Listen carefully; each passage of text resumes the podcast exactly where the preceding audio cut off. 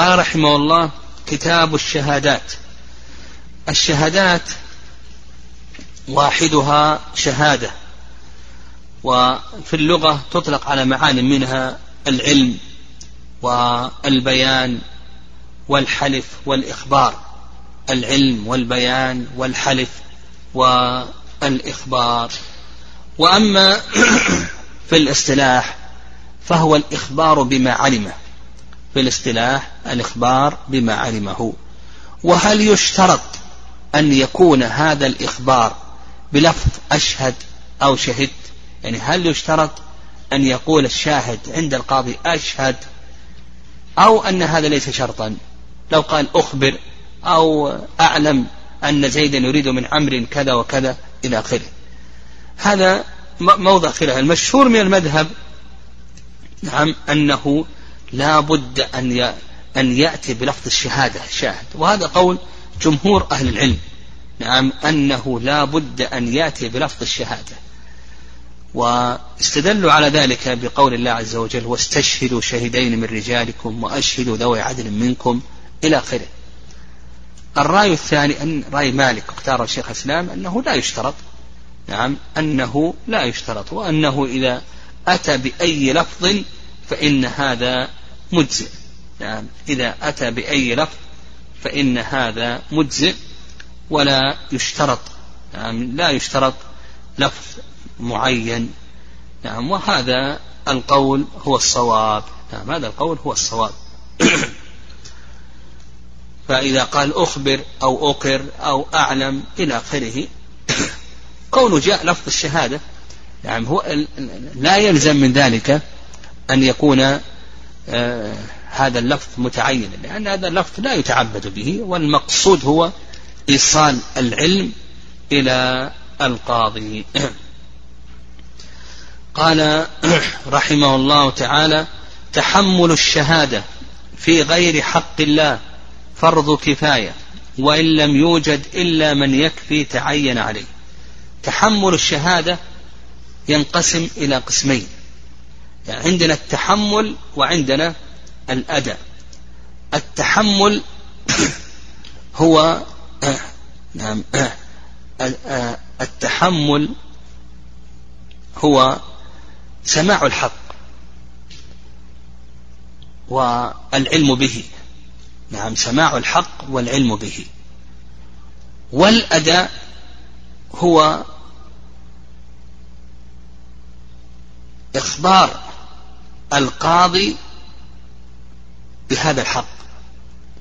الأداء إخبار القاضي ونحوه ممن يعنيه بهذا بهذا الحق.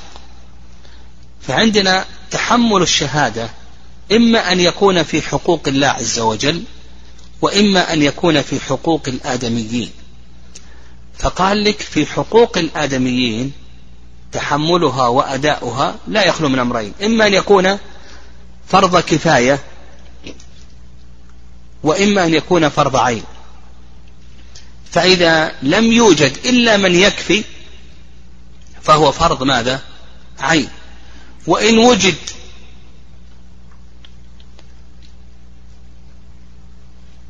من يكفي ومن يزيد على ذلك فهو فرض ماذا؟ فرض كفاية. نعم. ويدل لذلك نعم يدل لذلك قول الله عز وجل ولا يأبى الشهداء إذا ما دعوا. نعم ولا يأبى الشهداء إذا ما دعوا. الله عز وجل نهى أن يأبى الشهداء إذا دعوا للشهادة أو أداء الشهادة. نعم. ولأن عدم التحمل والأداء هذا يؤدي إلى ضياع الحقوق. هذا فيما يتعلق بحقوق الآدميين القسم الثاني ما يتعلق بحقوق الله عز وجل. نعم. حقوق الله عز وجل تنقسم إلى قسمين. نعم. حقوق الله عز وجل تنقسم إلى قسمين.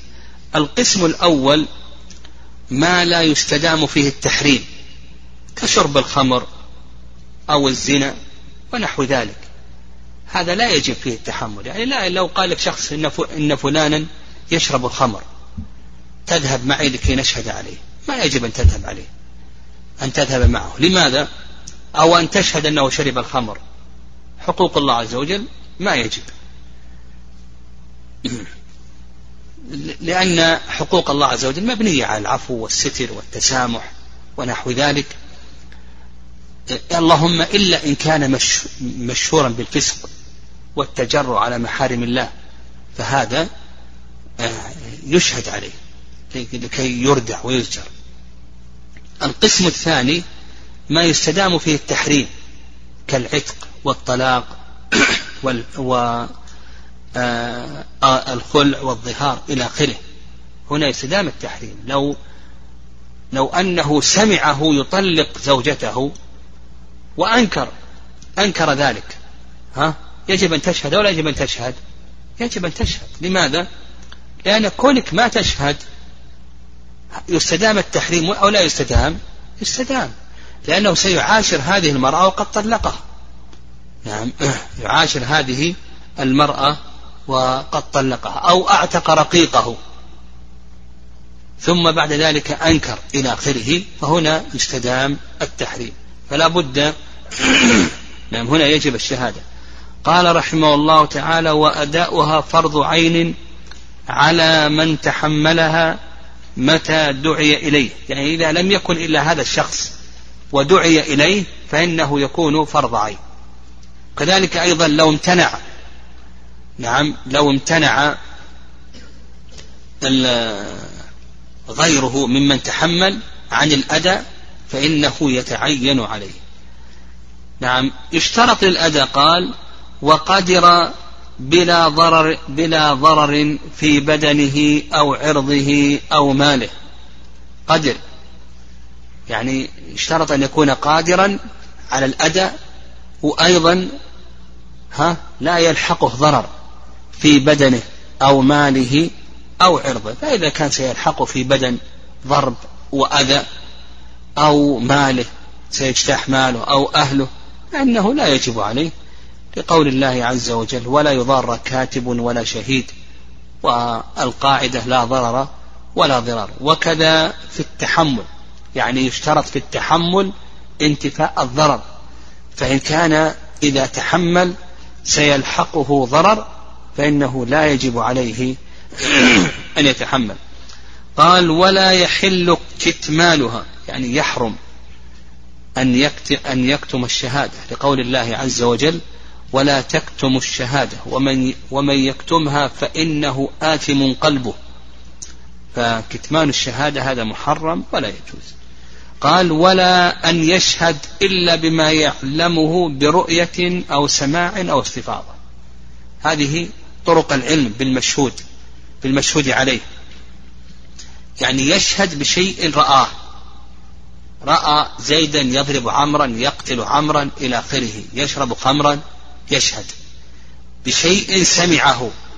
سمعه يقر سمعه يقرض سمعه يبيع يبيع يشهد. الثالث ماذا؟ الاستفاضة. يعني اشتهار الأمر بين الناس. يشهد بالاستفاضة. ها؟ فعندنا طريق العلم المشهود به ماذا؟ ها؟